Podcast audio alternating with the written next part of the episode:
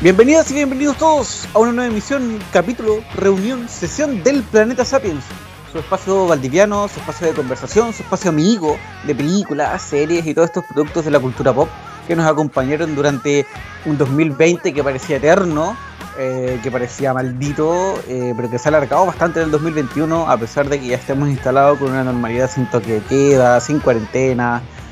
eh, con, unas elecciones ahí al portas, con un, con un nuevo aniversario ahí de la revuelta de octubre, del estallido social del 18 a la vuelta de la esquina. Y con el tiempo que ha pasado aquí con, con, este, con esta secuela del año del coronavirus, pero que, que, sigue siendo lo suyo. Eh, dentro de eso, nuestro planeta Sapiens pasó de ser semanal ahora quincenal, pero seguimos dando la pelea hasta que la vida nos bote y no nos deje de respirar y seguir grabando. Pero aquí estamos, aquí estamos para conversar de un clasicón eh, y para eso les saluda como siempre Camilo Elena Furado, acompañado de, mi compañero de batallas, como, como los jóvenes de esta película, don Pablo Moureira. Pablo, ¿qué tal? Buenas noches Camilo, buenas noches gente. Y darles como siempre la bienvenida a nuestro podcast que claro, ha tenido algún tipo de desaveniencia con el tema del tiempo, pero ustedes saben que cada 10 días, cada 15 días van a tener su, su capítulo de, del planeta Sapiens, vamos a intentar que esto igual se, se regularice, pero bueno, estamos adecuando cada quien a los nuevos avatares de la vida, de la vida moderna, de la vida de ya último trimestre, creo yo, del, del 2021. Sí con,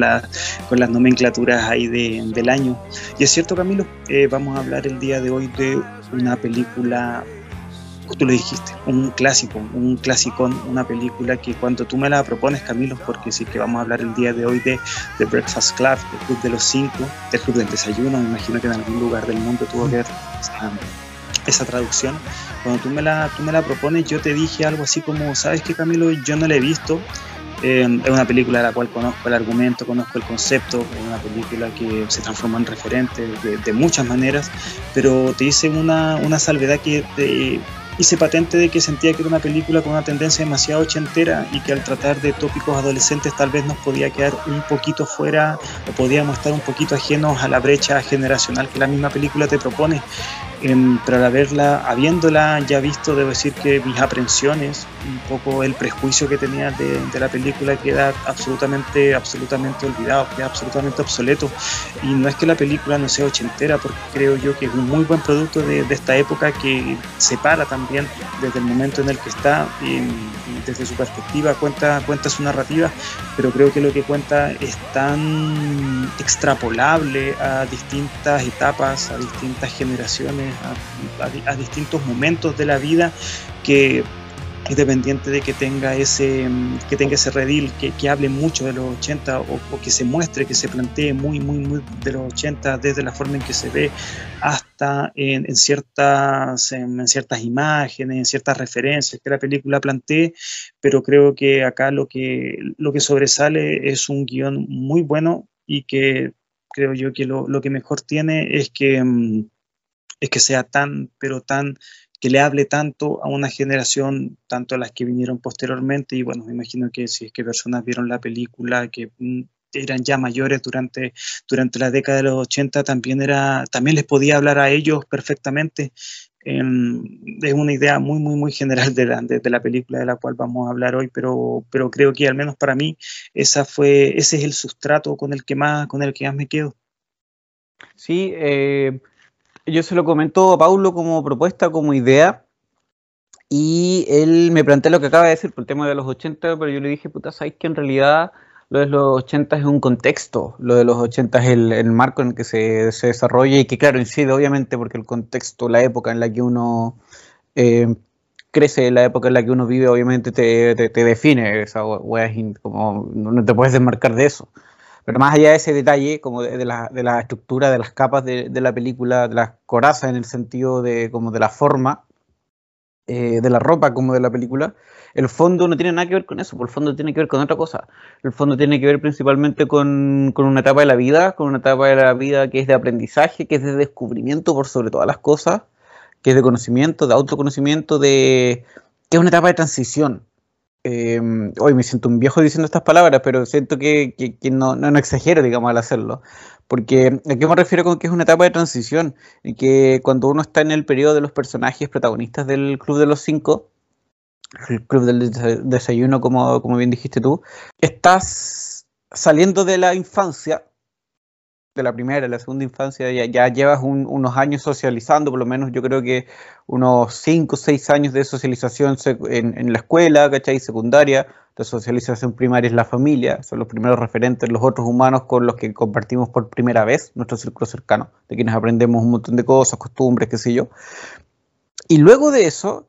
eh, llega el colegio, y el colegio no, nos permite no solamente conocer o sea, nos permite por una parte poner en práctica lo que aprendemos en la casa, lo que aprendemos con, familias tanto del hogar como familiares que vivan afuera, pero con los que compartimos, y al mismo tiempo nos enseña normas sociales. Eh, pues no por nada el colegio es lo primero que ataca, junto a los medios de comunicación, es lo primero que ataca una dictadura, es lo primero que ataca un, gobierno de, la índole que sea democrática o, autoritario, para empezar a formar ciudadanos, a formar ciudadanos que tengan una perspectiva particular del, del mundo, de la sociedad, de su funcionamiento, de su, rol dentro de la misma, etcétera. Entonces, como este espacio de socialización que nos enseña reglas, ¿caché? Como esto está permitido, esto genera castigo, esto genera consecuencias, esto es lo que tienes que lograr, tienes que ser una parte de la sociedad, no, tienes que pensar en tu futuro, lo que sea, que es donde se marca un poco la vida de los personajes. Em, este espacio de, que es la adolescencia, o este periodo de la vida que es la adolescencia, implica en términos personales descubrirse. Porque contrapones de alguna manera lo que te enseñaron en la casa, ya sea a propósito con palabras, ¿cachai? Eh, como lo que te enseñaron con, el día a día, con el acto, como que nosotros los Homo sapiens somos igual animales de repetición, pues somos animales que aprendemos observando. Por lo tanto, aprendemos, bebemos, aprendemos de las dos maneras, como teórica y prácticamente, si es que quieren. Entonces, en la adolescencia siento yo que ponemos un poco en, no, solo en como en tela de juicio eso que aprendemos, sino que en realidad decidimos si es que queremos optar por eso o no, pero realmente. No por defecto. Como conocemos estas otras perspectivas, interactuamos con todas estas otras, eh, todas estas visiones o, tradiciones o herencias genéticas familiares, eh, empezamos a, conocer otras variables y ver si es que nos interesa jugar con ellas o no, lo que se suma al tema hormonal que hace todo mucho más pasional, hace que todo sea mucho más intenso, eh, para arriba, para abajo, para los lados, para donde sea. Entonces, e, ese espacio, esa época, da para, da para mucho. Y creo que The Breakfast Club es una película que logra sacarle el potencial a eso, porque respeta, respeta la edad de sus personajes, ¿cachai? porque no es, una, no es una historia escrita ni dirigida por un adolescente, es por un adulto, ¿cachai? Una persona que ya pasó por esto, que probablemente hizo las reflexiones del caso pero o creo, creo eh, que, creo eso, como que, que, lo que hace John Hughes, el director de la película, eh, es sacarle partido a esta etapa, es reflexionar muy, muy en serio sobre ella y vamos a entrar en los detalles. Hay cosas que a mí me gustan mucho, que son muy ricas, que son muy pequeñas en The Breakfast Club, pero que son son centrales, porque que te explican todo, que son los engranajes que juntan las partes que explican la, como los movimientos, digamos, de, este relojito suizo que, que, es la película del año 1985. Y tú, Camilo, mencionaste y brevemente a John Hughes y antes de meternos en materia de lo que es la película a su nivel temático, aunque creo que ya toda la gente que está escuchando esto eh, conoce más o menos el meollo del asunto, creo que es súper remarcable acá lo que hace eh, el director, que además escribe la película y eso a mí es un tándem que, siempre me ha gustado cuando, cuando son películas que, que quieren contar algo. Em, creo que acá el, tema de las perspectivas de la adolescencia, el romper al mismo tiempo con ella y el cómo te enfrentas con, la vida adulta que, se viene, eh, es algo que es tan, tan interesante, que tiene tantas aristas que probablemente, claro, la perspectiva que, te entrega de Breakfast Club nunca va a ser la, la, única, nunca va a ser solamente una forma de mirar a esta... Mm, a esta, a, esta forma de mirar lo, lo, que posteriormente se viene, en este caso eh, la, vida de, la vida más responsable, el mismo tema de transición de etapa educacional, que bueno, algunas personas lo tomarán, otras no, pero, pero siempre es un tema. Em, y acá el tino que tiene este escritor y este director es, es abordar el tema con, con harta madurez porque a ver, perfectamente The Breakfast Club podría ser una película adolescente mucho más ligado, por ejemplo, por ejemplo, a la parte sexual que tú también lo dijiste, es algo que, que, que, media esta etapa, o sea, podría ser una película que tuviese ese tenor y claro, se le podría sacar muchísimo, pero de verdad muchísimo partido aquello para transformar esta película que si bien también es una especie de comedia ligera y hacer, pero darle otro tono. Y yo no creo que eso tampoco hubiese estado tan, tan alejado de, del tópico, pero sin duda hubiese sido tomarse la, la, tomarse, la, mm, tomarse la idea, tomarse esta perspectiva y darle un vuelco que a mí al menos no, no, no me hubiese parecido, no hubiese parecido el adecuado. Por el contrario, la forma en la que, la, la forma en que se toma la temática es la de la, la presión, es la de esa angustia de, mm, del cambio, de la transición y, creo que acá John Hughes, a ver, yo no sé si es que él habrá tenido una adolescencia en la que él pueda, en la, que él pueda encasillar dentro de, lo, de, los parámetros acá de, de, los personajes, pero creo que, que, sabía perfectamente de, de, lo que hablaba. Em, yo no sé si es que él moldeó el, el estereotipo del, mariscal de campo, del clásico deportista gringo o la clásica niña eh, reina de la noche de la, reina de la noche de la promoción, la reina del, del, baile, que son, que son tópicos que uno tiene tan, tan, pero tan, tan insertos. Y, a mí me crea esa duda, o sea, ¿habrá sido él quien los definió? ¿Habrá sido él quien los creó? Desconozco absolutamente la respuesta, pero sí creo que él le dio la, él, sí le dio la madurez a, la temática para saber que si bien, claro, eh, ser una persona, ser la chica popular, por ejemplo, en uno de los personajes de, de, la película, no es un tormento ni nada por el estilo, me imagino. Em, también, tiene, también tiene de lo otro, también tiene una presión social, una presión familiar y que claro, si es que posteriormente otra clase de ficciones tomaron el mismo arquetipo, mm, estoy, estoy muy, muy, muy seguro que, que, no le dieron esa profundidad que, que, John Hughes acá manifiesta, creo yo, desde, desde el minuto uno con la presentación, con la presentación de los personajes. Y eso creo que es puro tino, puro tino de, de, de un muy buen director, que probablemente esta sea su, su película más conocida Em, pero el tipo también tiene, tiene otros hitazos y probablemente, claro, saliendo de la década de los 80, el título más rimbombante y que a mí me sorprendió mucho que él figurara dentro de los créditos es Mi pobre angelito, imagínense, o sea, un tipo que durante los 80 se marca este, este club de los cinco, este club del desayuno, y en los 90 golpea con una película, con una catedral de películas, o si para qué andamos con weas. Em, y a mí no, no, me deja, no me deja llamar la atención la, la cercanía con la que este tipo aborda, claro,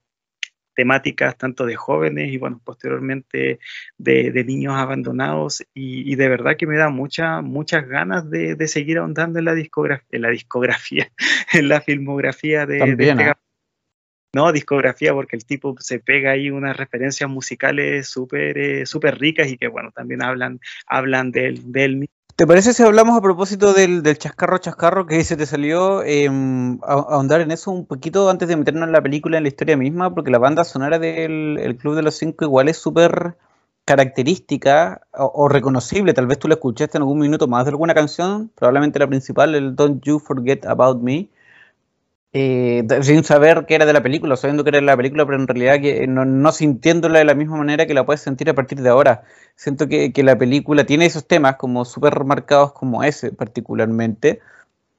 pero también tiene estas, estos momentos o secuencias que son de adolescentes como viviendo esa emocionalidad, bailando, ¿caché? cuando están todos juntos, disfrutando. Eh, es como muy particular la forma en que se usa la música en esta película, porque hay muchos silencios musicales, porque, son, ah, porque hay diálogos entre los personajes, eh, pimponeos constantes, pero hay otros momentos en que vemos, vemos músicas que son para las persecuciones, que son, insisto, para, para los momentos de distensión. Em, ¿Qué te pareció la banda sonora? La banda sonora es fundamental, Camilo, y si bien yo conocía la canción, la, que tú mencionas, la canción de, Simple Minds, mi papá le, le, gusta mucho este grupo y especialmente esa, esa tonada que al mismo tiempo debe ser la, más conocida de esta, de esta agrupación, a mí me llama mucho la atención que, claro, si bien la, esta, esta canción aparece en su versión que todo el mundo conoce, que debe haber sido la versión single, la versión radiable, también durante secuencias de la película hay, una, hay un remix que me imagino que debe haber formado parte, que debe haber formado parte de la banda sonora de, la película que está, es muy de la percusión y con el bajo muy, muy, muy preponderante y me, gusta mucho, me gusta mucho cuando, cuando, cuando aparece, de hecho, probablemente la, he buscado en YouTube porque, bueno, es un temazo y, esta versión creo que yo, creo yo que le saca mucho, mucho partido. Y no, y la banda sonora creo yo que acompaña absolutamente ese, ese sentimiento tan jovial Em, pero que no es una jovialidad ochentera tan, tan, tan colorincha. O sea, esta misma canción siento yo que, claro, es muy, muy ochentera, pero tampoco es la clásica tonada tan alegre. Em, y que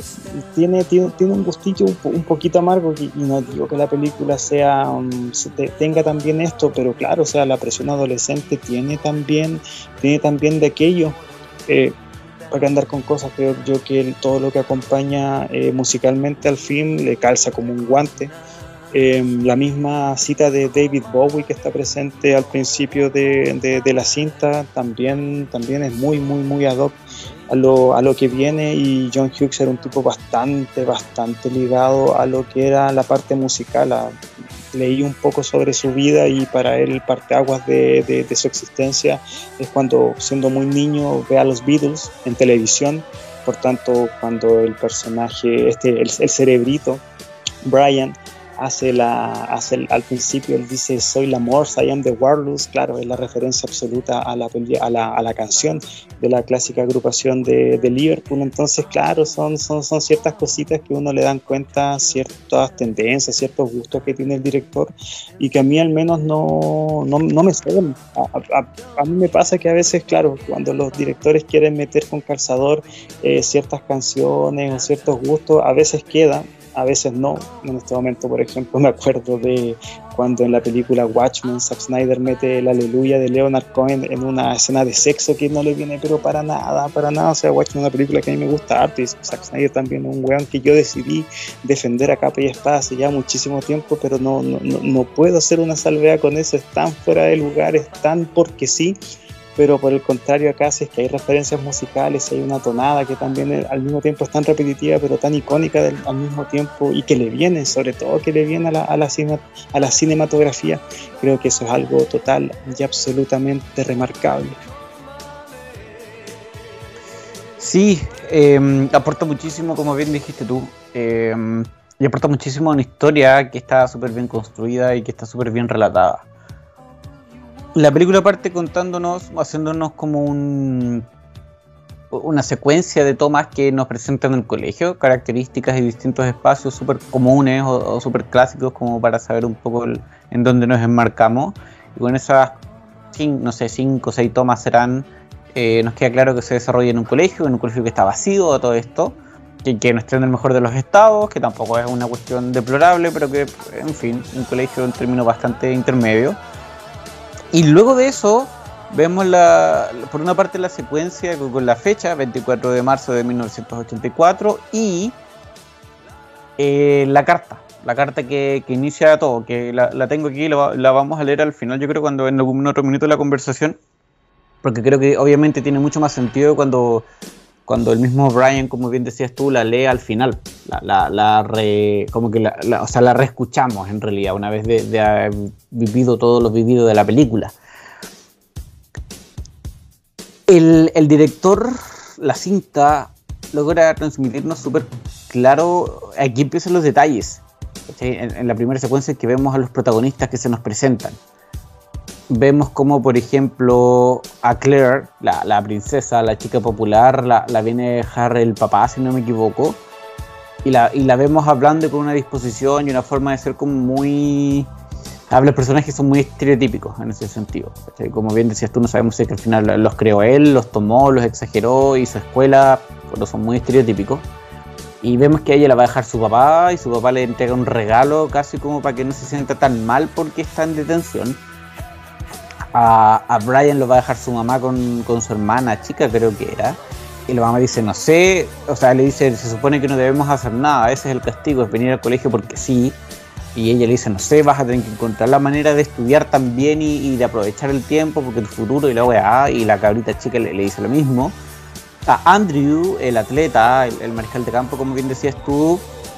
el papá lo reta, como que le dice algo como, hoy no sé, yo también hice weá cuando chico, pero después dice, ah, ¿acaso quieres perder una beca? ¿Cachai? Todo lo que hay estado entrenando, todo lo que hay estado haciendo para poder eh, eh, asegurarte tu futuro como deportista, o sea, en la universidad y como deportista, bla, bla, bla, bla.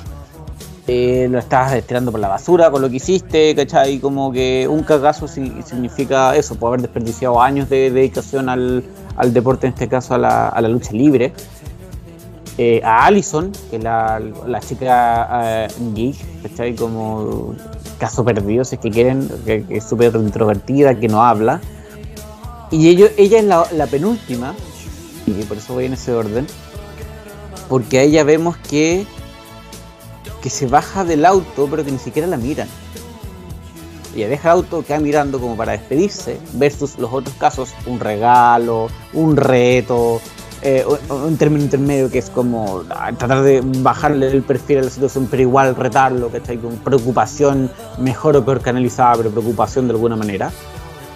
Y ya vemos que Allison, nada, pues pasa nomás, como que casi que la tiran en el colegio y chao. Y después llega Bender, John, que, llega solo. Entonces, insisto, ahí estamos hablando los primeros, no sé, 5 minutos de película. Si es que 5 minutos, y algo tan simple que parece ser la llegada de los niños, ¿cachai? El colegio que, están en detención, te, dice claro de dónde vienen, literalmente te dice de dónde vienen, ¿cachai? De qué contextos familiares, de, cómo es la relación con los padres. Y claro, pues cuando ven la película sabiendo eso, en mi caso, esta segunda vez que la veo, yo la vi creo que el año pasado, de hecho en, 2020, estamos en pandemia, no quiero decir el año pasado en pandemia, porque en teoría todavía lo estamos. Eh, la, vi por primera vez después de un, largo haberla pospuesto. Em, y claro, uno nota esos detalles, pero ahora teniéndola en mi caso fresca, como, o sea, no fresca, pero sabiendo hacia dónde avanza, y etcétera, eh, esos detalles para mí son indicadores al tiro, ¿cachai? Insisto, lo que les decía antes, pues, la, influencia familiar, cómo te forma y cómo te explica a ti como, como individuo, ¿cachai? Si uno ve a los papás y ve a los cabros, y si no veas a los papás, entiendes también muchas cosas los cabros. Insisto en, en el detalle de los dos últimos personajes, de Allison y de John. Es una presentación de personaje que,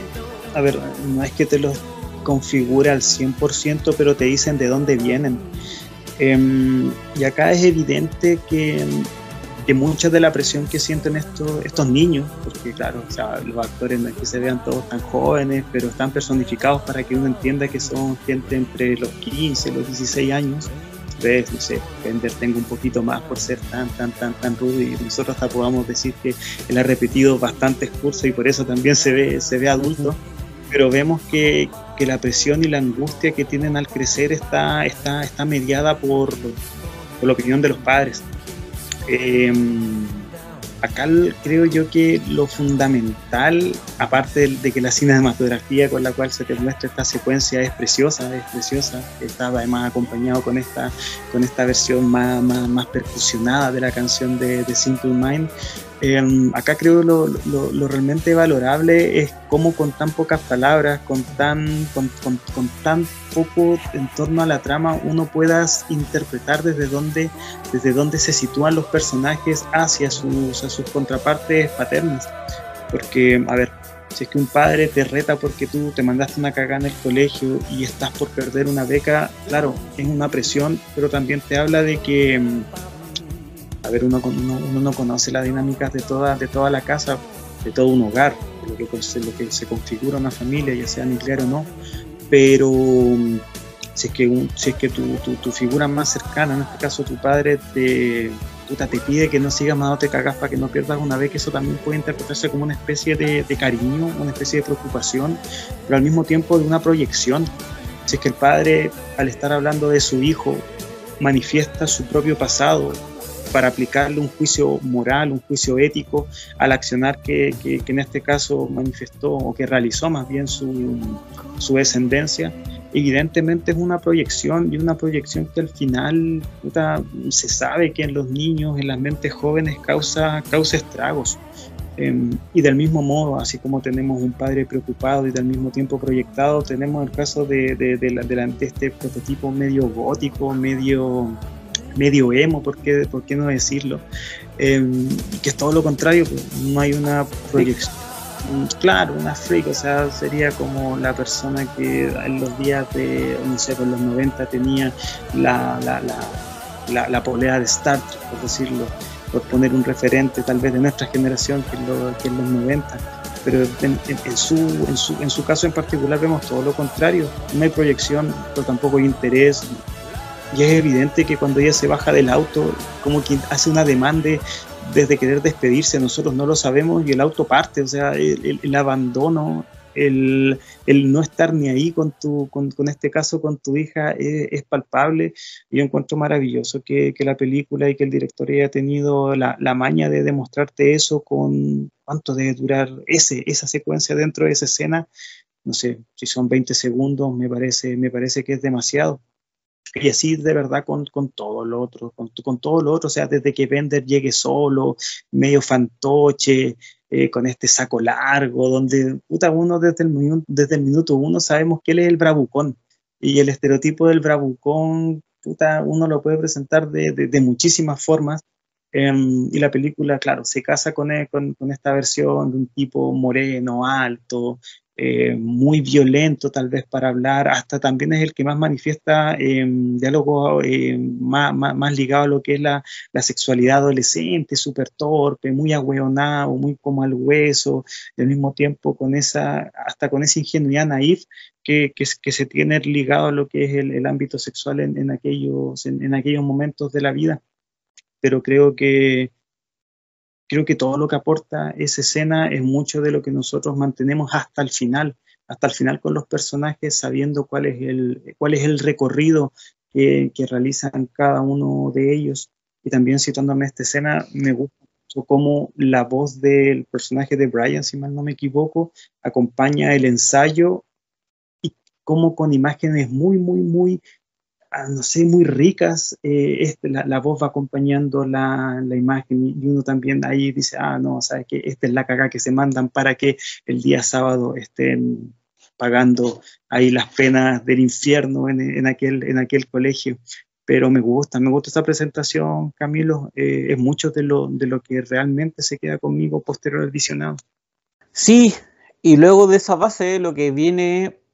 eh, eh las reglas de la detención, vemos a los estudiantes sentarse cada uno en su puesto, que si yo, vemos cierta afinidad entre, entre la chica popular y el deportista porque tienen,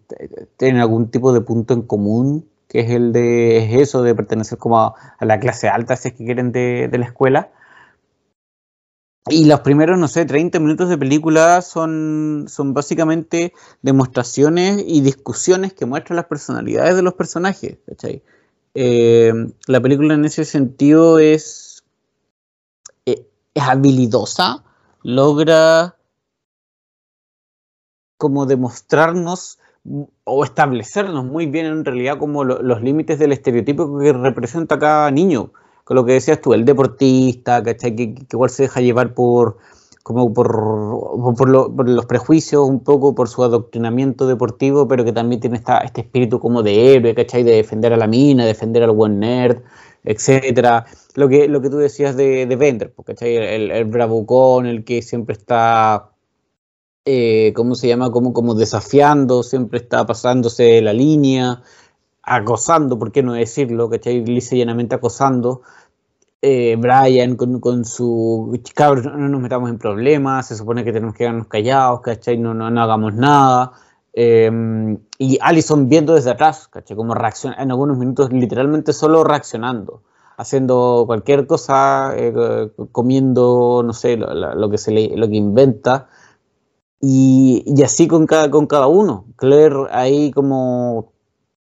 manteniéndose a la defensiva, porque claro, Bender la está atacando y, hostigando constantemente. Y vemos aquí como a Bender en todo minuto llama la atención. Tal vez probablemente es primera vez que está con más gente, no lo sabemos, ¿cachai? Con, con, otro tipo de, de, personas. Nos queda claro por lo que, por su interacción con el con el inspector o profesor a cargo, desconozco cuál es su, su rol realmente dentro del colegio, Vernon, el tipo Vernon es como que, ya se tiene mala, pues ya se cachan, el viejo es completamente adultocéntrico, no está ni ahí con los cabros, es, un, es, otro de los estereotipos, ¿cachai? Es el, el weón con, con el futuro relativamente asegurado, em, muy conductista, muy, muy paco, muy milico para las cosas, eh, de la peor manera posible, ¿cachai? Porque ya para algunas cosas ser milico, sé, en términos como de disciplina, para lograr cosas, que sé yo, puede ser, bueno, está bien, estoy de acuerdo. Pero no, pues este tipo es, es el weón, es la exageración, es el adultocentrismo. Eh, que piensa en el futuro, que proyecta, que los deberes, que las responsabilidades, que todo el potencial y la weá, ¿cachai? Todo eso que hablamos en la conversación de algunos de los papás con, los chicos eh, está representado y que obviamente Bender va a poner a. va a desafiar, ¿cachai? Vemos que sus discusiones son fuertes, que suben de tono. Pero antes de meternos en el Bender mismo, que, probablemente es uno de los personajes que más te entrega, la primera media hora de la película es eso, es básicamente Bender agitándole el, la, ¿cómo se llama? La jaula a los otros personajes, sobre todo a los que más les pueden responder, a, Andrew, a Claire, para que, mm, tal vez para divertirse, tal vez porque probablemente sea la única forma que tenga que, sepa para relacionarse. Pero con todo eso se logra que conozcamos las máscaras, porque y ellos atacan esas máscaras, ¿cachai? Se, se, destacan y se sacan a colación constantemente las diferencias, como planteando que las diferencias o las características del otro son negativas, profundamente negativas, ¿cachai? Son weas que, que, no. Em, y, esa es la forma en que se relacionan, básicamente. En el estás mal, como que esto, esto no debieras hacerlo, esto así, esto, ¿cachai? No, sé si me explico. La dinámica de esa primera, no sé, media hora, insisto, de la película, 40 minutos, no sé cuánto será. Yo creo que es media hora, porque no es, tanto rato. La película igual es corta, de una hora 40, 30 y tanto. Eh, esa primera dinámica tiene, tiene las características que les planteo, como de, atacarse constantemente, de, plano rechazarse, ¿por qué no decirlo? Y esos diálogos que son los iniciales y los que te marcan ciertas dinámicas que van a tener los grupos, que claro, que están marcados por la violencia de Bender, por, lo muy marcado que es el cerebrito Brian, em, por esa lejanía que tiene el personaje de Alison Claire con todos los demás y que y que también te, te sitúan en, el cómo se van a plantear con respecto al, al adulto, que en este caso el personaje de, de Vernon, que, que, tú lo has mencionado, que tú lo has detallado, creo yo que con ese sustrato que tiene él como, como bandera, el tema del adultocentrismo, esa palpable predilección de su perspectiva con respecto a la de los demás, prácticamente olvidándose que todas las personas que si bien ya son adultas en algún momento también tuvieron ese fulgor, ese fulgor de la juventud y que claro, o sea, abordar cómo él se enfrenta aireadamente a, a, vender, o sea, es ridículo. Creo yo que, claro, además de súper poco pedagógico, algo de lo cual yo creo que tú, tú tienes una, una, noción mucho más clara, mucho más clara que yo, también es algo hasta, no sé, por sentido común, ningún, nunca una persona que está en una relación asimétrica, en este caso, eh, un inspector, al final, claro, Berno es director, pero en este caso tiene, tiene mucho que ver con la figura del inspector nacional en el caso de Chile, eh, y nunca va a ser bueno que haya un enfrentamiento tan, tan directo, o sea, probablemente no te tienen que caer todo, no te, no te tienen que caer bien todos los cabros que están en tu, bajo tu tutela, em, pero de ahí al enfrentamiento, al enfrentamiento que, bueno, posteriormente en la película se transforma hasta en una invitación a sacarse la chucha posteriormente, a, agarrarse a combos, em, es algo que, no, es una relación productiva bajo, bajo, bajo, ninguna circunstancia, pero creo yo que la película perfectamente te plantea que esos son los términos en los cuales se van a enfrentar estos personajes, porque el personaje de Bender tiene que, tiene que demostrar su rudeza, tiene que ser el personaje que Em, de alguna u otra manera nosotros nos preguntemos desde dónde viene, de dónde se sitúa con, con, esa fiereza con la cual él, expresa, porque él, el personaje, creo yo que en la película tiene eh, la mayor cantidad de tiempo para demostrar cuáles son, cuáles, cuáles son sus pesares, desde el momento cuando él se entrega absolutamente hacia la pena hasta cuando se muestra como una persona de, sangre tan caliente, con, con, diálogos que son bastante, bastante subidos de tono, como cuando dice mm, al principio que hay que cerrar las puertas porque van a embarazar a la, a la reina del baile de noche. O sea, son, claro, son esas dinámicas torpes, muy ahueonadas que tienen los jóvenes para, para, para, intentar demostrar esa masculinidad que, bueno, ahora actualmente está tan, pero tan en, en, cuestionamiento, pero que para el momento en el cual la película está inserta, para también nosotros entender qué clase de personaje eh, es Vender, te, te, funciona, te funciona de forma manifiesta. Em, te funciona de forma manifiesta también porque el personaje del, del, deportista también se plantea frente a Vender como tal vez como su, su enemigo, su, su, enemigo más, más, más obvio. O sea, claro, Brian es el cerebrito, por tanto la amenaza que él puede representar para, para, para Bender es absolutamente, absolutamente nula, pero un tipo deportista, un tipo un poquito más preocupado, un poquito un, tipo que además viene de una, de, una posición socioeconómica que es absolutamente la contraria a la de este, a la de este bravucón. Em, claro, te, te, funciona esa yuxtaposición, te funciona esa yuxtaposición porque no es azarosa, no azarosa bajo ninguna circunstancia, o sea, nosotros sabemos que no, y no solamente algo que, que podamos ver en Estados Unidos, o sea, la persona del bravucón del colegio existe, o sea, Em, para nosotros que estuvimos en colegio, en, colegio de hombres, es tal vez un poquito, un poquito diferente porque el bravucón no tiene esa perspectiva de ser el bravucón también para llamar la atención de sus contrapartes femeninas, sino que es simplemente para marcar un dominio frente, frente a sus pares. Acá creo que el bravucón en la escuela mixta, en la escuela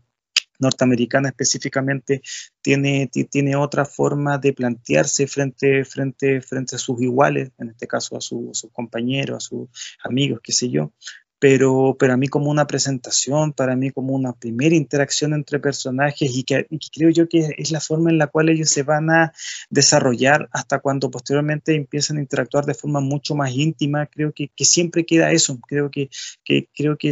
durante todo el metraje de la película, eh, el, el, el, encasillamiento en estos personajes, en estas formas que tienen para, para entablar, establecer dinámicas entre ellos, es, bastante similar a lo que se ve en, esto, en, esto, en, en, estos primeros acercamientos proxémicos y también de, diálogo, de diálogos que mantienen. Y, y encuentro súper rico que eso esté planteado también de forma tan expresa, pero al mismo tiempo con, con, con diálogos que perfectamente pueden haber sido súper lateros, de presentaciones, positivos, bla, bla, bla, pero acá son naturales, son tan naturales que hasta creo que mm, en el cómo los actores se, se llevan, en el, cómo se acercan a, través de, del lenguaje, del lenguaje del cuerpo, es súper natural y que ayuda también a que uno se, se, inserte mucho más en la trama. Sí, es una de, las, una de las gracias que tiene y una de las cosas que, que yo trataba de compartir al principio el hecho de que la película se te pasa muy rápido, porque son conversaciones que tú no, no, no te extrañan. ¿Cachai? Como dices tú, la, la, la, dinámica, la dinámica agresiva inicialmente y lo que cada uno argumenta, plantea, defiende, cuestiona, te parece súper natural y súper coherente con, con, con, la carilla, con la mascarilla, con la, a propósito de pandemia, con la careta, era la palabra que buscaba, que, que se representa, porque tienen puesta. Y de ahí, claro, está toda esta secuencia en que Bender eh, le saca un tornillo a la puerta y deja la cagada y en fin, pueden huevear un poco más tranquilamente. Y llega el punto del almuerzo y nos vemos nuevamente con los detalles. Vemos que, que Allison, o sea, Claire, perdón, Allison, eh, Claire eh, está comiendo sushi. Vemos que Andrew tiene una cagazón de sándwiches y proteínas y todo lo que tiene que ver con, con lo deportivo y vemos que, que John no tiene almuerzo. De nuevo, detalles mínimos, ¿cachai? No, no, es solo el chico malo que roba comida por, por ser el chico malo, ¿cachai? No es el que le roba a Brian su almuerzo porque es el nerd. Es, es el weón que, que no lo mandan con comida. Es el, el weón que no lo mandan con comida es el mismo weón al que no lo fueron a dejar, ¿cachai? Entonces, de nuevo, no son coincidencias, no son, no, dudo por, por, el nivel, por el nivel de detalle y por la personalidad de Bender que sean cosas que, que John Hughes haya puesto casi como por cumplir un estereotipo, ¿cachai? Hay ahí, no sé si psicología profunda o cosas muy, muy intelectuales por el, por el estilo, pero hay conocimiento, ¿cachai? Un poco de conocimiento de cómo funciona, cómo funcionamos los humanos en, en esa etapa de la vida, ¿cachai? Cómo funcionan los adolescentes, insisto, cómo cómo hay ciertas cosas que se, que se ven. No estoy seguro si es que es antes o, después de la secuencia del almuerzo en que vemos a, a Bender mostrando las quemaduras de los cigarrillos, ¿cachai? Cuando empiezan a, pararse la, las plumas, como a medirse de alguna manera la, corneta entre, entre Andrew y John, eh, a través de diálogos, obviamente, no, no literalmente. y Andrew saca el tema de los papás y, y, ahí yo en una escena que es como tragicómica eh, relata lo que lo que para él es una interacción es una interacción del día a día ¿cachai? una secuencia que de cómo el one queda completamente aislado en la familia no, no tiene peso es, un instrumento casi y que claro, como te lo está diciendo el tipo que había sido hasta el minuto el payaso, eh, siento que, si no si no logras ver qué es lo que te está contando, no sé si entre líneas, porque igual eso es súper directa la, historia que, él relata, como, como los hechos que, le tocan vivir. Eh, si no, si lo ves, si no lo ves entre líneas o, si no, no, te, no te salpica la cara, como que no te das cuenta en realidad de de la situación de violencia, de maltrato, de, en, términos de lo que es la crianza por la que él está pasando, por la que él pasa constantemente, y que, insisto, explica, eh, explica todo, explica su nivel de relación, explica en muchos casos, en la secuencia en que junto con, con el, el, profesor que está a cargo de cuidarlo, empieza, empieza a darle y sumarle y sumarle semanas de castigo, vemos muchas de sus respuestas como desafío, ¿cachai? Como que al principio lo queda mirando como de, con, cara de la autoridad de por qué me haces esto, y después recuerda que no puede dejar que, la figura superior le gane, no puede dejar que otros le ganen, ¿cachai? Que probablemente sea la, la, dinámica que él ve en su casa, y ahí muestra, y por esto como toda esta vuelta que me di, ahí muestra la quemadura del cigarrillo en los brazos, ahí saca la corta pluma, eh, y nos damos cuenta que el weón está un paso más allá, ¿cachai? No, es solamente bravucón y no habla por hablar y no es, como decías tú, no es el, el bravucón, el chico bullying del colegio particular, del colegio particular subvencionado, de puros hombres que en realidad son, como nos decía un profe nuestro, son puros, puros pollos, ¿cachai? Eh, versus las personas que, que, son de colegios públicos. yo no tuve esa realidad, ¿cachai? Yo no fui a un colegio público, entonces no, no interactué con, realidades muy tan parecidas a las de Vende, no las desconozco, ¿cachai? por, una u otra razón soy consciente de ellas, pero existe un adolescente que tú dices, como tú bien decías, que probablemente repite un par de cursos, que, la sexualidad está mucho más presente en su vida de lo que debiera dentro de lo ideal de su desarrollo adolescente, y que, insisto, va al colegio con una corta pluma, ¿cachai? que ese bueno es un poco más desbaratado, es un poco más impulsivo, eh, y, en definitiva es una ficción, entonces si el director hubiese querido irse por otro lado, la ejecuta, la utiliza, pero em, estamos hablando de ese detalle, insisto, de un personaje que, no es azaroso, que siento yo en estas pequeñas cosas que, que esté súper bien armado. Todos en general están súper bien armados, pero el de Bender particularmente siento que, nunca deja de, entregarte detalles sobre él, sobre por qué entenderlo, cómo entenderlo.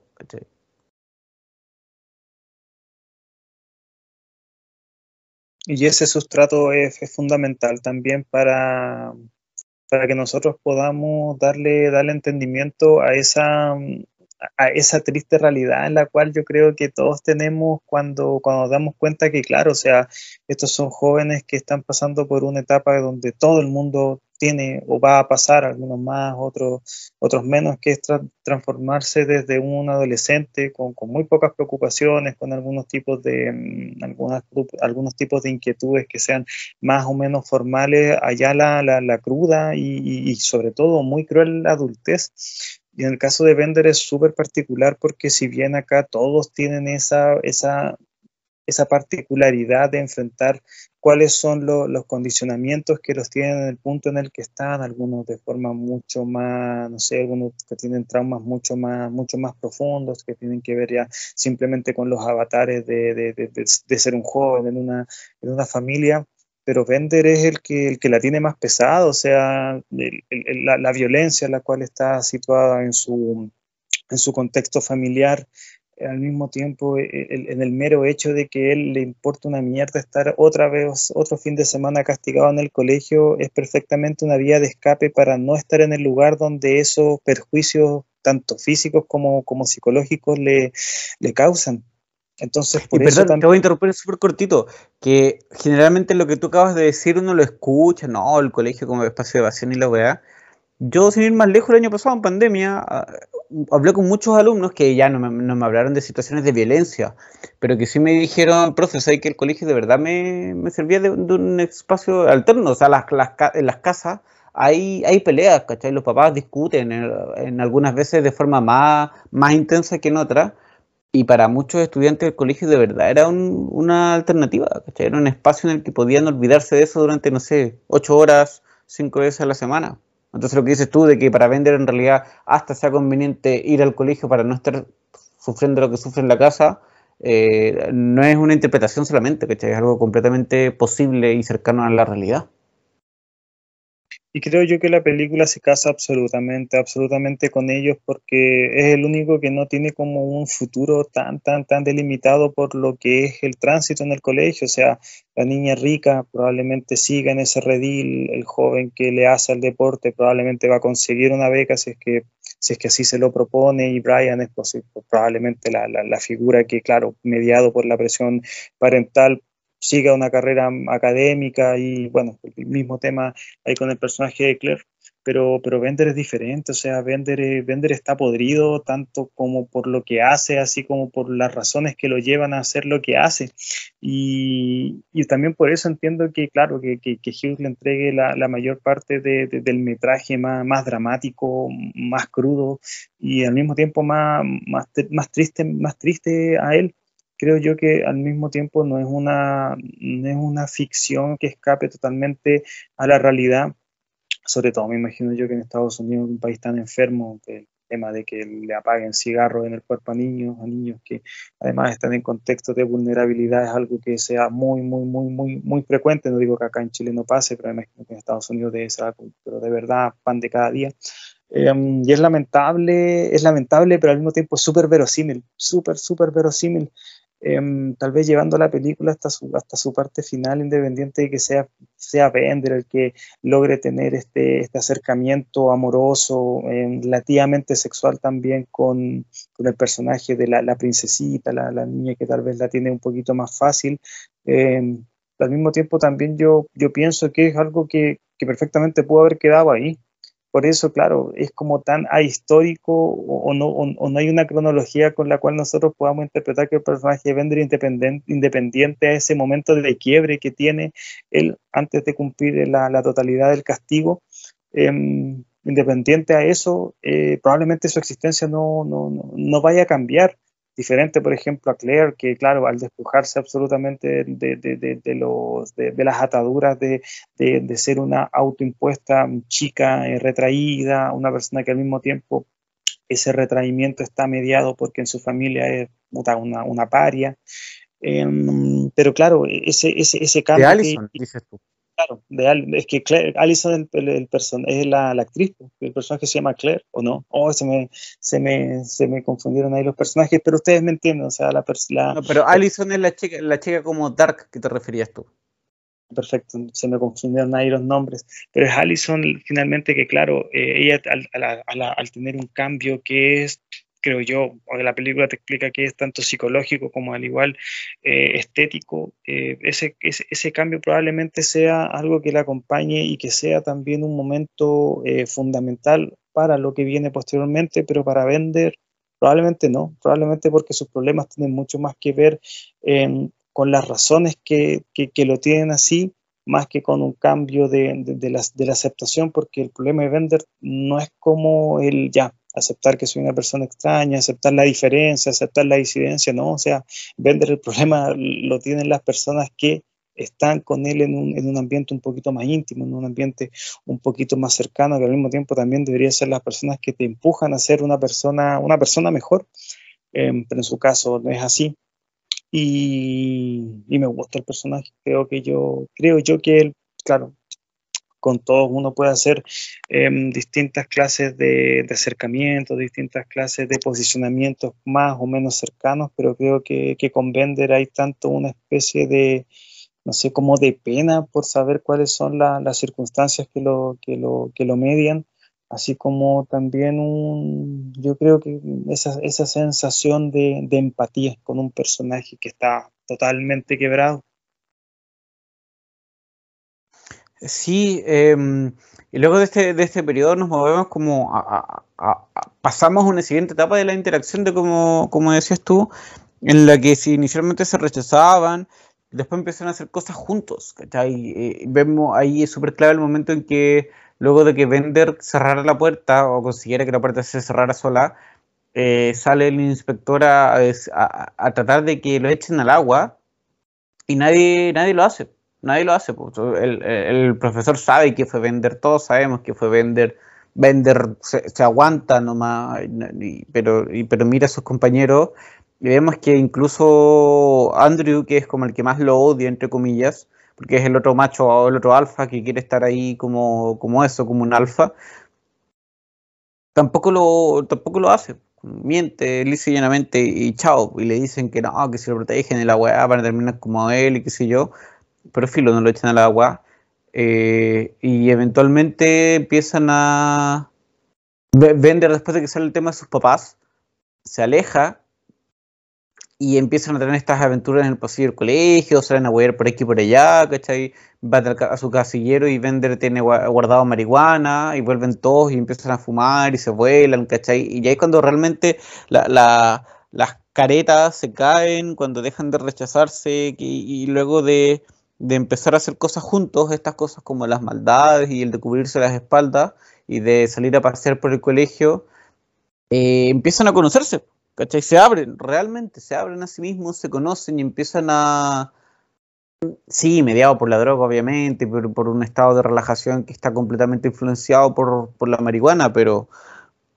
independiente de eso, eh, empiezan a, conocerse y a interactuarse, ¿cachai? Ya no a, atacarse como por, naturaleza, atacarse emocionalmente, atacarse como eh, hormonalmente, sino que empiezan a, como no sé si a contrastarse, pero como a, eso, a interactuar de una manera que implica, sí, plantear las diferencias del otro, decirle, oye, ¿por qué eres así? Pero tampoco inquisitivamente, tampoco de una forma reprochándoles el ser así, sino que ¿por qué haces esto? Caché? ¿Por qué eres así? Como con, un cierto nivel de confianza que les permite afrontarse mutuamente sin sentir que en realidad tienes que mentir o que tienes que defenderte, sino que plantear lo tuyo. Y lo mismo con, algunos casos, como, como Andrew que empieza a plantear sus miedos. Desconozco, creo que, que John, que Bender en ningún momento plantea como cuáles son sus miedos en la vida versus el resto que sí lo hace. Em,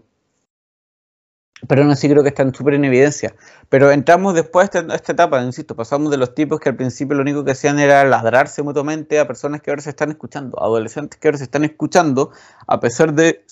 perdón, de sus diferencias, y que logran hacer un poco de comunidad en esa diferencia, y aquí se, genera un poco el,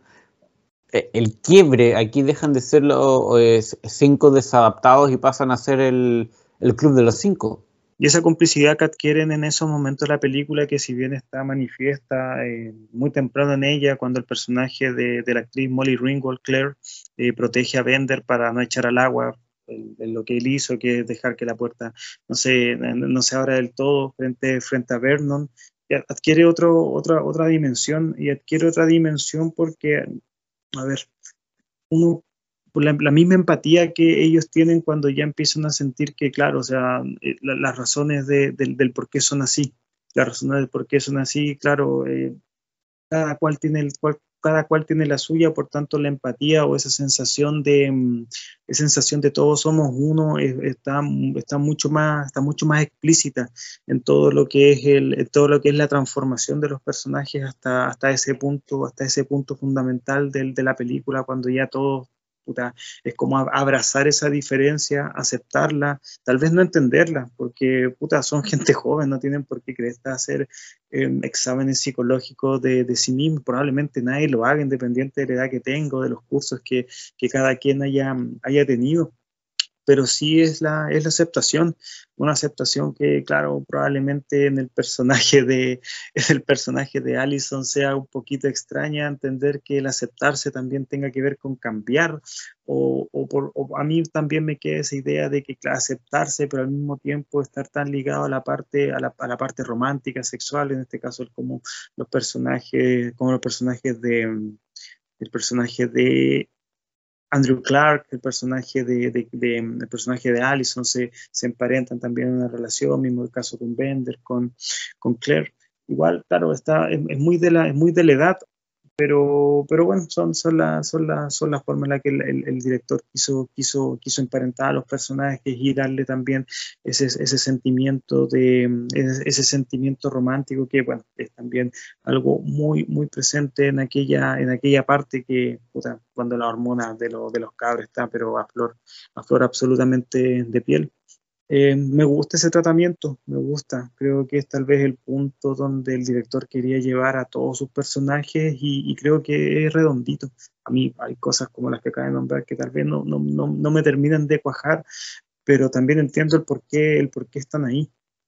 Eh, y no deja de ser remarcable que en una, en una película que no deja de ser una comedia adolescente, también se, se, haya, se haya llevado a personajes de, de, de, ese cariz, me refiero a gente joven, a tocar en puntos, puntos tan, tan profundos. al final, si The Breakfast Club, el Club de los Cinco, una película que ha pasado con, absolutamente traspasó la barrera del tiempo, tiene que ver mucho con eso, porque, mm, porque la transición de los personajes, no digo que sea universal para todos y también esté, muy, muy, muy emparentado a que, claro, nosotros al ser latinoamericanos tenemos mucho que ver con, con, con, con las ficciones que vinieron desde, desde Estados Unidos, sobre todo, por tanto, puta, estos estereotipos que si bien nosotros no los vimos en nuestros colegios, también nos, nos, nos suenan mucho, sobre todo desde la, desde la estética. Em, pero, pero creo que es una tremenda, una tremenda valía el haber hecho, haber tocado fibras tan, siento yo, tan profundas como a la vez, a la vez sensible con, con un film que aparte dura, dura súper poquito, pero en, tener todo tan, tan, tan bien condensado, creo que encuentra, creo que encuentra esa, esa brillantez que la, que la constituyen como un absoluto, absoluto clásico. Sí, y después de, esto tenemos la secuencia en que ya tengo la impresión que, el efecto de, la marihuana baja, termina, y, descubrimos, o se nos termina de contar por qué cada uno está, está en detención. Y, vemos, vemos las sombras, vemos la... Insisto, se conoce un poco más, llegamos al punto más, más tenso en que Brian dice que, ha pensado en quitarse la vida. Que, más allá de que termine siendo con una pistola casi de juguete y que la weá no, habría pasado nada, pero en fin, pasa, eh, el tipo falla, no sé. Vemos que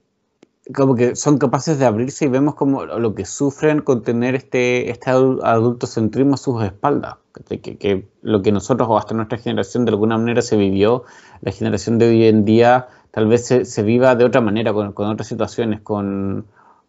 no sé, hay que meterse, ¿cachai? Yo, yo veo día a día, no, no puedo meterme en, rollos familiares ni nada por el estilo, pero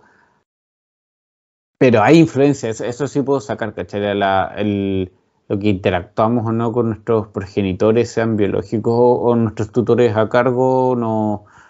nos va definiendo y en esa etapa particular uno cuando ya, ya la ves con, con, un poco del paso del tiempo, no es que con Paulo y yo seamos unos viejos de mierda, ¿cachai? Espero, espero no serlo, pero tener un poco más de, de años desde que, que, pasamos por aquello, como que te permite verlo con otra perspectiva y, y, entendemos un poco lo que pasa en estos personajes. Y luego de todo este afrontamiento empieza el, la gran pregunta que plantea Brian, pues el, que uno uno la siente natural y como que te, olvidas que la película transcurre en, no sé, en cuatro horas, en seis horas de mañana, ¿cachai? Una cuestión súper super poca, súper nimia, pero sientes que ha, que pasado mucho y que los, los, estudiantes, los cinco, han pasado por mucho, por muchas cosas. ¿Por qué? Porque han ido por todas estas etapas que te digo de conocerse, de rechazarse primeramente, de enfrentarse mutuamente, luego de empezar a hacer cosas juntos, estén de acuerdo o no, eh, de compenetrarse un poco más, de abrirse, ¿cachai? De, hablar con honestidad, con sinceridad. Y Brian dice, ¿qué va a pasar con el lunes? ¿cachai? Como que uno siente que, ha pasado toda una vida ahí adentro en, en la detención. Uno como espectador siente que, que, lo que han pasado ellos ha sido meses, semanas, ¿cachai? Y, y, nada, son un par de horas y Brian dice, ¿qué vamos a hacer el lunes? ¿cachai? ¿Me van a saludar? ¿No me van a saludar? Y, volvemos a, lo mismo del principio, pero con otra actitud. Claire es súper eh, es súper clara en decir que, que, ella no lo va a hacer, como que no puede hacerlo. Puede saludarlos porque, porque su círculo, porque sus amigas la van a molestar, bla, bla, bla, bla. Eh, Y, eso, ¿cachai? Como que no, no, puede, pero no como, oye, ¿cómo te voy a saludar que eres un nerd? No, es como, eh, Brian, tú eres bacán y todo, pero no, puedo, ¿cachai? Porque mi círculo me va a matar y, necesito seguir estando aquí, bla, bla, bla, bla, ¿cachai? Vemos como el peso de la sociedad, pero como, como haciéndose un poco, no sé si haciéndose cargo, pero como casi como me ha resignado, teniendo postura igual un poco más adulta eh, eh, con respecto al tema, en el sentido de de eso, de que como que es lo que me tocó, ¿cachai? Lo que debo hacer para seguir subsistiendo un poco, como que no soy nada si es que no subsisto con, en mi círculo. Versus Andrew que, que, ya siente cierta atracción con Allison y que, claro, como ella después cambia su forma de ser, eh, su apariencia física principalmente y empieza a ser un poco más extrovertida, la, la, como que ya empiezan a tener algo, sean besos y qué sé yo. Em, pero esa última secuencia o esa última conversación con respecto a qué es lo que se viene para ellos después de, este sábado que cambió, termina cambiando sus vidas, em, eh, es súper rica también porque no es, no es idealista.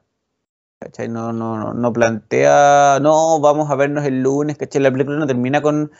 secuencia del lunes y los cinco caminando y saludándose y qué sé yo, no, para nada. no, sabemos qué va a pasar y, y las únicas las únicas pistas o, suposiciones que podemos hacer es que en realidad no va a ser un final feliz, pues, que probablemente se reencuentren el lunes y las cosas sean casi como antes.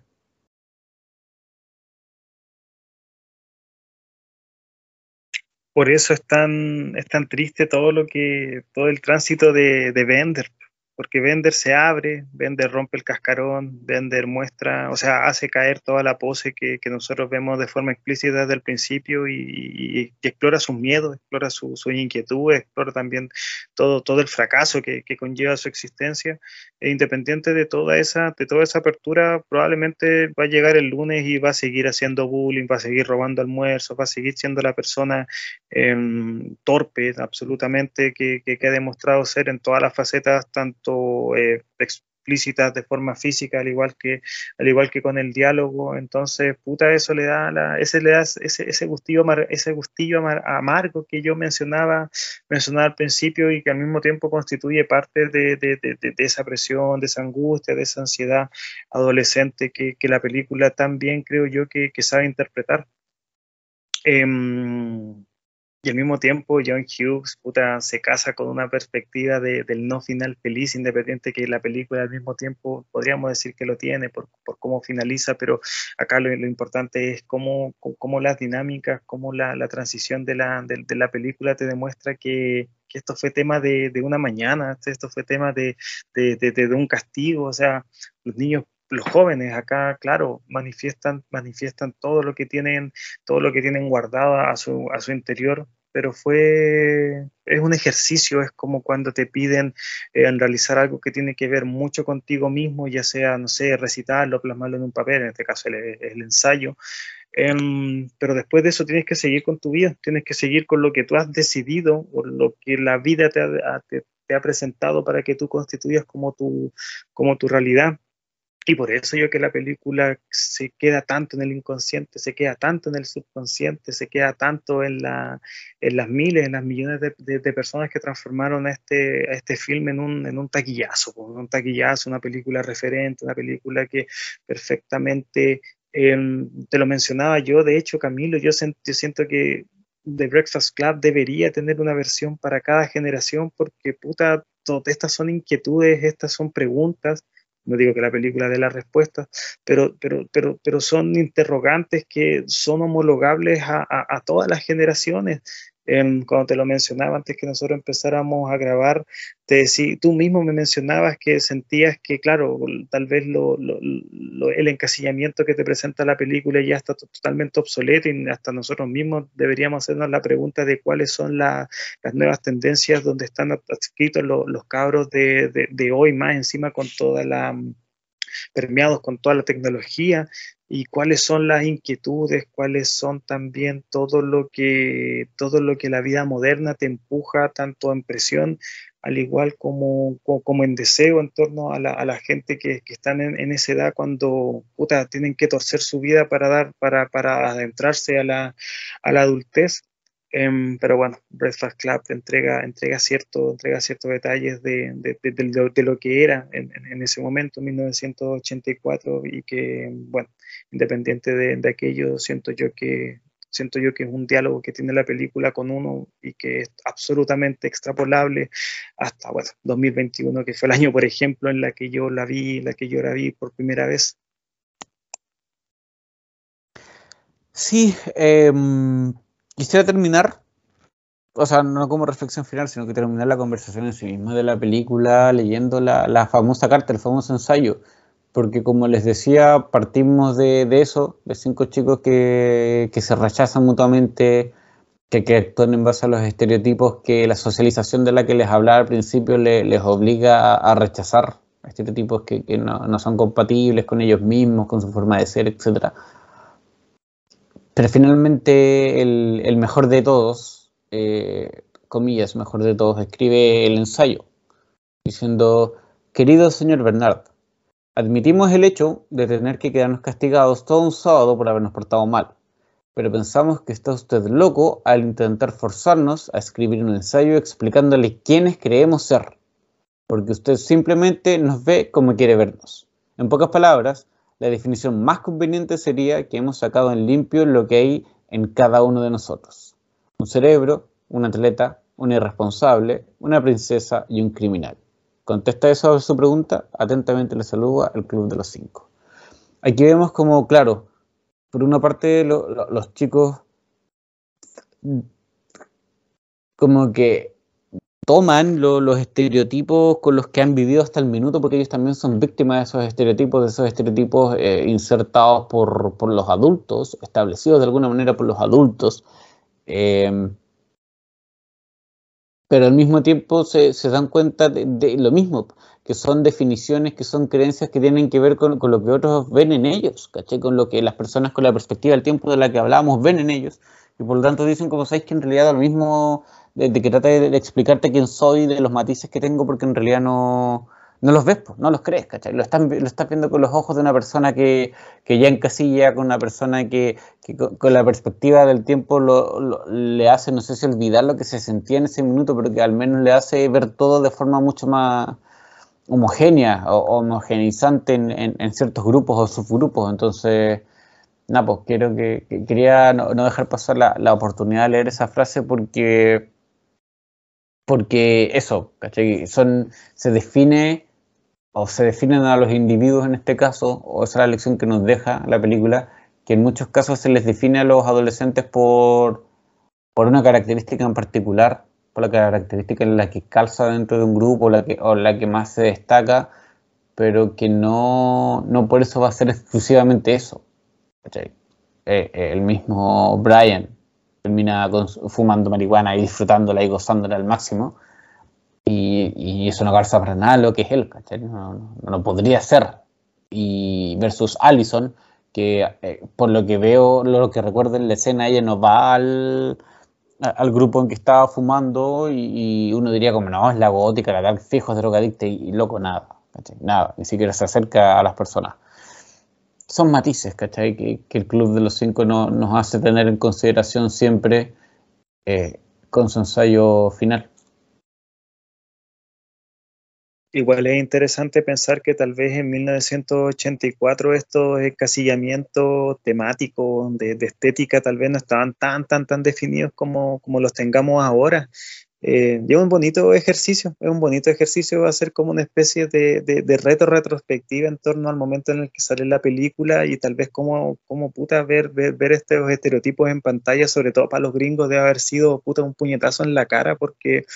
eh, claro, e, es, fácil verlos, eh, es fácil encontrárselo con ellos, ya sea en el colegio, en la calle, qué sé yo, pero también eh, te, exige un poquito más de tratamiento intelectual darte cuenta de que, de que ellos en sí mismos constituyen un, un, grupo, eh, constituyen em, puta, una forma de, de, de, explotar, de explotar la vida. Ahora, el problema es que esa forma de explorar la vida, esa forma de entrarse en ella, ya sea siendo deportista o siendo un criminal, por decirlo de alguna manera, eh, no tiene que encasillarte al 100% y puta, eso, es lo, eso, eso es el abanico de posibilidades que te entrega la, la vida. O sea, probablemente tú puedes ser un deportista y al mismo tiempo también puedes ser un criminal. No, una, una, no tienen que ser antagónicos los, los, intereses, las aprensiones que uno tenga con cierta, con cierta clase de, desde acciones hasta, hasta disciplinas. Y, es genial que la película te, te, lo plantee de, de, ese modo. Es genial que la película se, se atreva con esa clase de, desquebrajamiento a nivel social, que es algo que, que, que tiene mucho más de profundo que de la mayoría de la gente que, pudiese pensar que tiene una película de, estas características y, no, deja, no deja de ser absolutamente valía de la persona que, se decidió a escribir este, este film que, que bueno, no sé si lo hemos mencionado acá, Camilo, las veces que nosotros como una par de amigos hemos mencionado la película, pero, pero es referente, es absoluto, pero absoluto referente, no solo de, películas que hablen de, estereotipos, sino más bien de películas que sitúen su trama en adolescentes, en adolescentes con atribulación, en, adolescentes, en adolescentes con problemas, como lo fuimos tú, como lo fuimos yo, y probablemente todas las personas, yo, no me imagino, yo me imagino que hasta los buenos más ricachones, como aquí plantea la película, tienen, tienen problemas, pero bueno, ahí también uno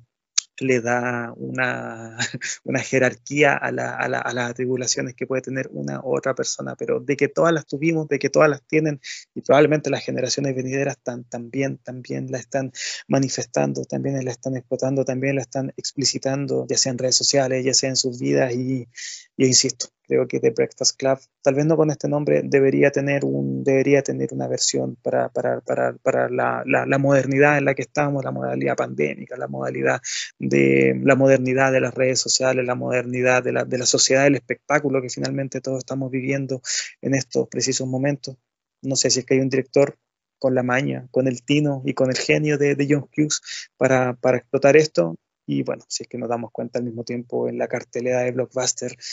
las historias cotidianas ya no son parte de lo que vende y eso a mí me, me da harta pena, la verdad, porque, porque puta,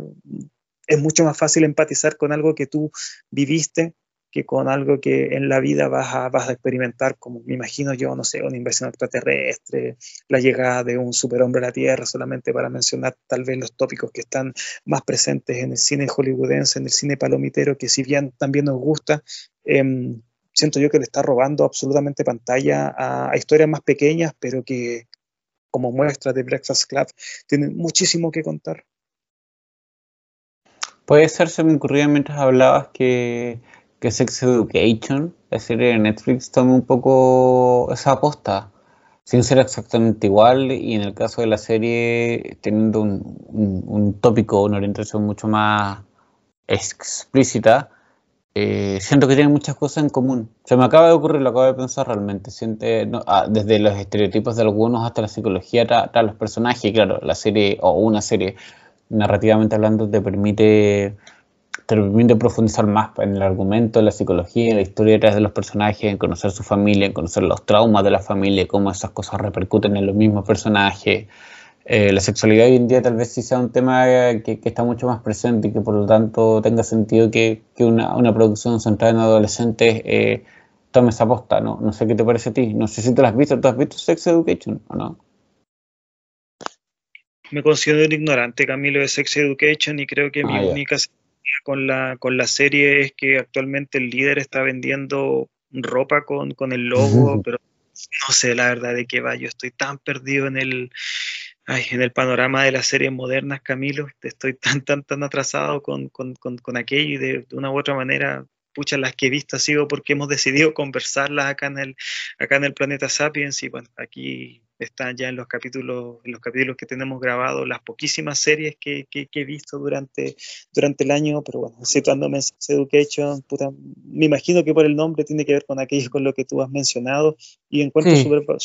súper bueno que, que, que, la temática sexual sea, sea explotada porque es algo que como nunca, probablemente como nunca, está presente en la vida de, de las personas que, que, también necesitan, justo en esa edad, una mayor orientación sobre, sobre aquello. bueno, lo visto. Eh, sí, tiene, como te digo, creo que, de alguna manera tiene la, la, posta y elementos y cosas, pero está, está, mucho más canalizado. Oye, Pablo, como para, que, para ir cerrando, más que, que la reflexión se refiere al clásico, Quisiera hacerte una pregunta que yo dejé anotada que hacen los chicos en algún minuto. O sea, hay dos preguntas. La primera la hace el personaje de Carl, eh, que es, el, es la auxiliar que llamaríamos nosotros, el, el tipo que, se encarga del aseo que vemos en la película y que tiene algunas conversaciones con el señor, con el, profesor, y, y, que claro, vemos en el caso de Carl una perspectiva de, de un personaje mucho más, más jovial, no, no, no, tan, no sé si frustrado, pero no tan, tan, terco, tan riguroso, tan etcétera como un contraste bastante, bastante claro con respecto al, al, al, director, el profesor que está a cargo. Y él le dice, ¿qué pensaría de ti si te vieras, o, o si tu yo de 16 años te viera? Eh, y que es una pregunta que, que, te hago a ti, que me la hago a mí, que porque de repente eh, yo me, no pude evitar empezar a hacérmela. Cuando, cuando la plantea en la película, yo que me quedara dando vueltas. Eh,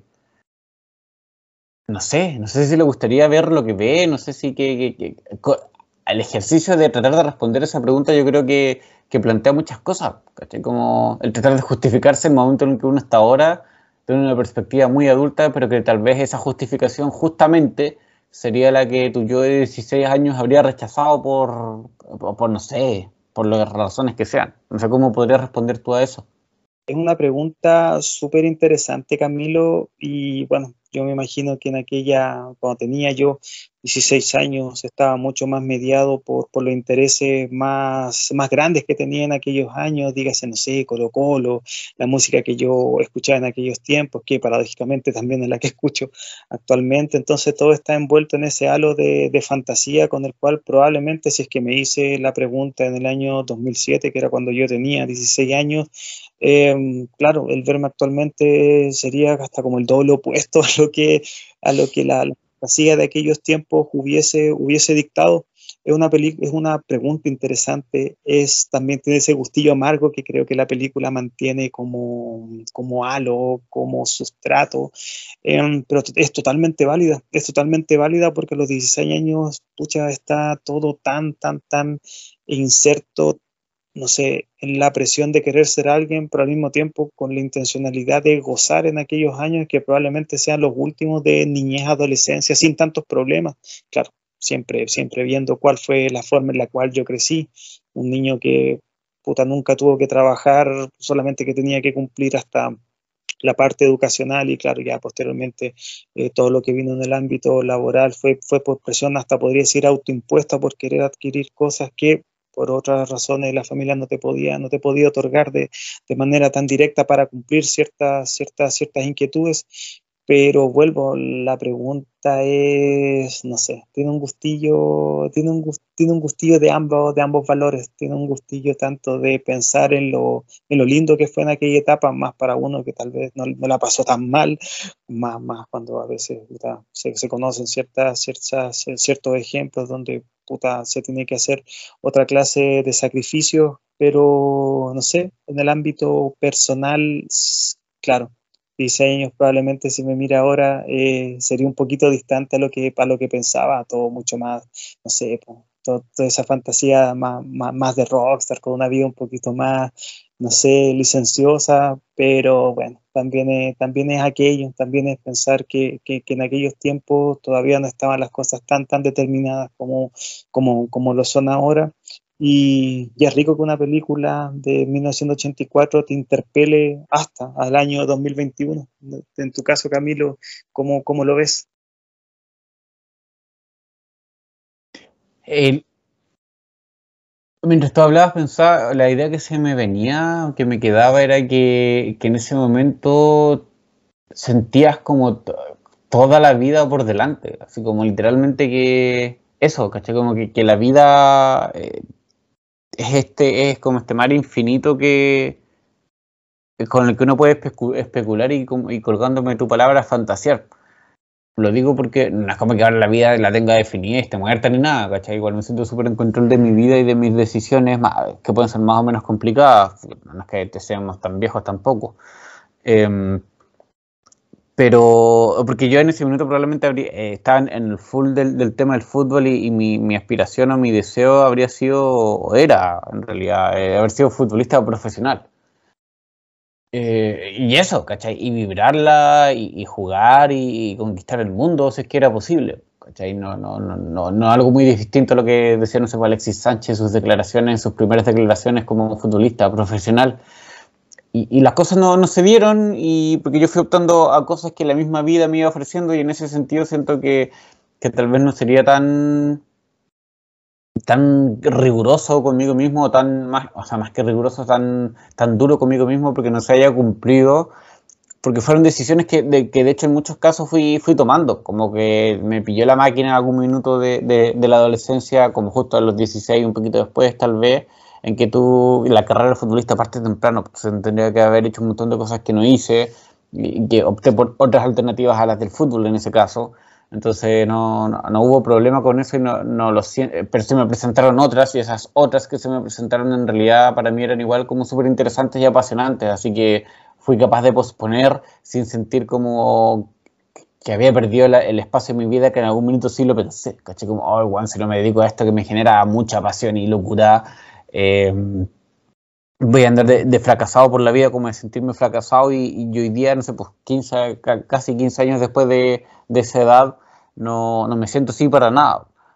Eh, obviamente me habría gustado y hoy día lo vibro de otra manera y, listo, ¿cachai? Y no, no, deja de gustarme el fútbol y no, no dejé de, de, putear y de sentirme mal y de sentirme bien y, todo el cuento, ¿cachai? Viendo partidos de la selección, llorando y celebrando. Eh, pero es eso, es eso, y la vida sigue avanzando, entonces en ese sentido siento que para mí no, no ha sido tan difícil confrontarme a, eh, porque el, el, paso del tiempo, o en mi, en mi caso particular al menos, ha sido bastante como evolutivo, entonces evolutivo paulatino. Entonces, cuando he pasado de una etapa a otra o he tenido que empezar a demarcar ciertos caminos, ha sido con, con cierta mesura en mi caso. Y he experimentado en el, en el proceso también, entonces igual te va dando cierta perspectiva eh, o, cierta, no, experiencia, esa es la palabra. Entonces, no, siento que no sería tan duro conmigo mismo, espero, creo. Em, pero claro, hay cosas que probablemente soñé o deseaba que no. Y por otra parte, hay proyectos que tengo desde que soy chico, eh, que, que, todavía las veo y que, que no quiero transar todavía, las cosas que todavía se pueden hacer eh, y que en algún minuto desistí de, eh, están ahí en carpeta todavía. Entonces yo creo que eso es importante, aunque esas cosas que, alguna vez te, propusiste, em, como, no sé, pues vivir en el, extranjero o, conocer el mundo, esas se me ocurren ahora particularmente. Em, son cosas que uno todavía puede cumplir, Entonces, y que, que, si siguen estando, sí uno debiera perseguirlas. Eh, y eso en mi caso particular yo creo que, están. Y la otra pregunta, y esta, como con esto cerramos yo creo,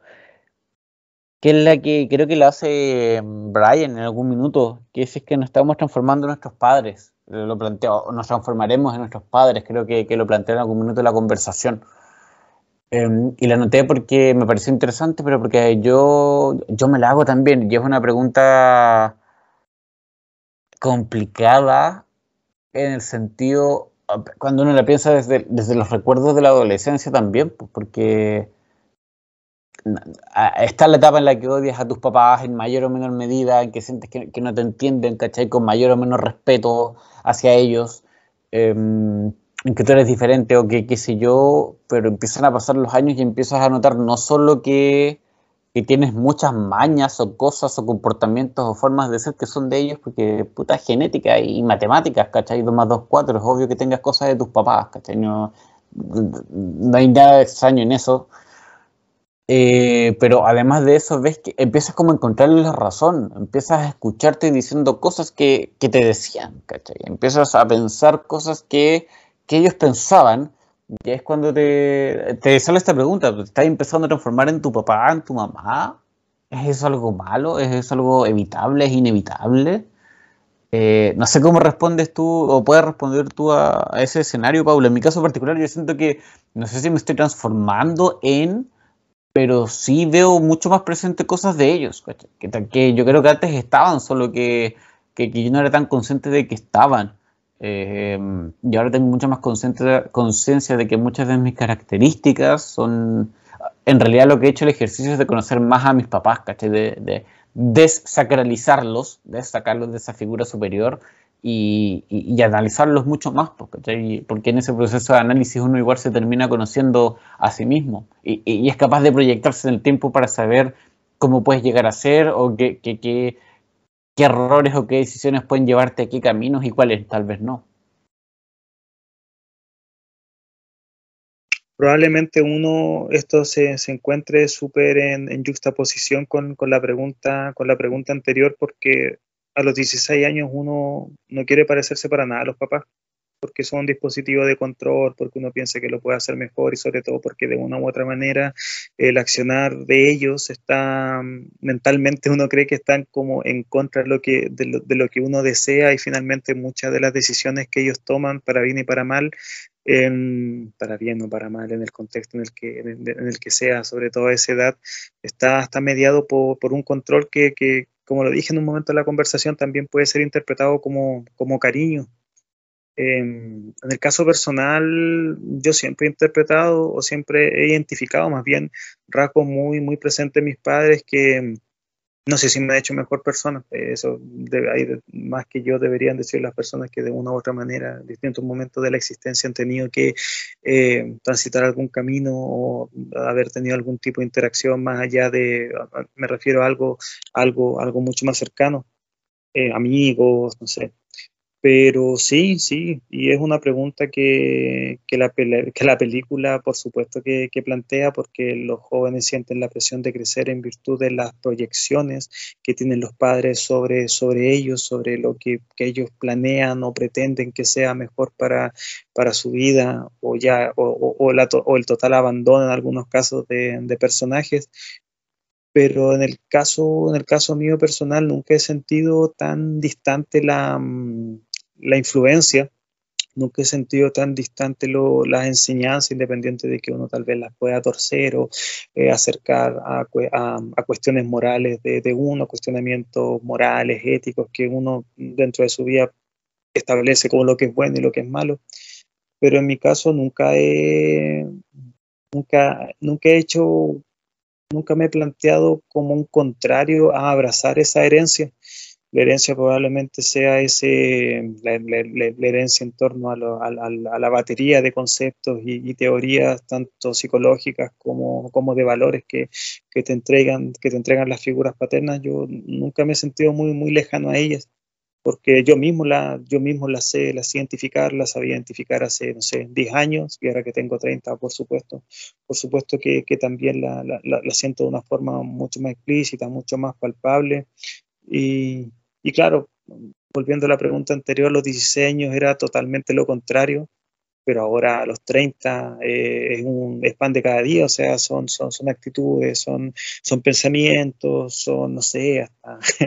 hasta, hasta, hasta formas de, de, adentrarse a los problemas, los avatares que, que, se tienen donde uno dice, puta, probablemente ya sea mi madre o mi padre hubiesen actuado de una forma bastante, bastante particular o bastante cercana a lo que yo estoy haciendo, y tampoco eso es algo malo. No, no digo que esa sea la forma en la cual uno tenga que, que, que aceptar cierta clase de cierta clase de, de, situaciones que te presenta la vida, pero si es que uno decidió actuar de esa manera es probablemente porque uno también cree que eso es lo, eso, eso, eso, eso es lo que la situación amerita. Eh, y yo lo dicho, no, nunca me he sentido contrario a aquello, siempre lo, siempre lo, lo he intentado abrazar de la manera eh, más sensata, de una u otra manera más madura posible. Y, por supuesto de que hay, hay mucho de, las personas que trajeron al mundo en, las actitudes y en la forma en las que se tienen actualmente. Eh, al menos en mi caso lo siento algo súper valorable porque al menos la, la, la, relación que tengo hacia con ellos es bastante cordial, es bastante buena y nunca bajo ningún punto de vista puedo decir yo que esto tenga que ver con algún tipo de trauma, como puta, como lamentablemente muchas personas tienen que haber transitado en esa a veces muy dura tensión que se tiene entre padres e hijos, pero al menos en mi caso es, es todo lo contrario. Siento yo que eh, tanto el conocimiento que me han otorgado, así como también ciertas ideas, sobre todo con, temas éticos y morales, han sido, pucha, no, lo, no hago oídos sordos a aquello y eso pucha, no, no, sé si es que sea tan, tan, tan, tan relevante para lo que, para lo, para, para el momento actual en lo que hago, pero también es una mochila que, que yo no, que, que, yo no creo que sea una carga, sino más bien todo lo contrario, es una es una muy rica herencia que al menos yo siento que he sabido corresponder. Qué bueno. Em, para evitar que esto se transforme en una terapia grupal de amigos, vamos a dejar la conversación hasta acá, pero esto, bueno, creo que, es una forma diferente, obviamente, eh, pero no por eso menos interesante de, cerrar la conversación sobre una película que tiene que tiene todo lo que hemos conversado en la, más de hora que llevamos de conversación. Eh, una película con matices, una película con un guion súper bien armado, una película, nada, pues que, que, tiene de todo para, para explicar por qué se trata de un clasicón, de una película querida, de una película respetada, de una película recomendada infinitamente y de una película que, independiente de los años que pasen desde cuando fue filmada hasta, hasta este minuto en que cualquiera de, ustedes o de nosotros pueda verla, nos sigue dejando cosas, nos sigue mostrando cosas y nos sigue permitiendo, sobre todo, sobre todo, y creo que eso quedó claro el día de hoy, conversar, que al final del día me parece que siempre es lo más importante. Muchas gracias por estar ahí, por acompañándonos. Recuerden que eh, pueden seguirnos en Instagram, Planeta Sapiens, la principal red, el principal espacio de conversación que tenemos en este minuto, eh, en estos tiempos post pandemia, donde reacomodarse a esta entre nueva forma de vida, pero que se trata de asemejar a la vida anterior, parece más caótica que la adolescencia de cinco niños eh, desadaptados que pasan sus días en detención. Nos escuchamos en una próxima oportunidad. Que estén muy bien. Chau, chau.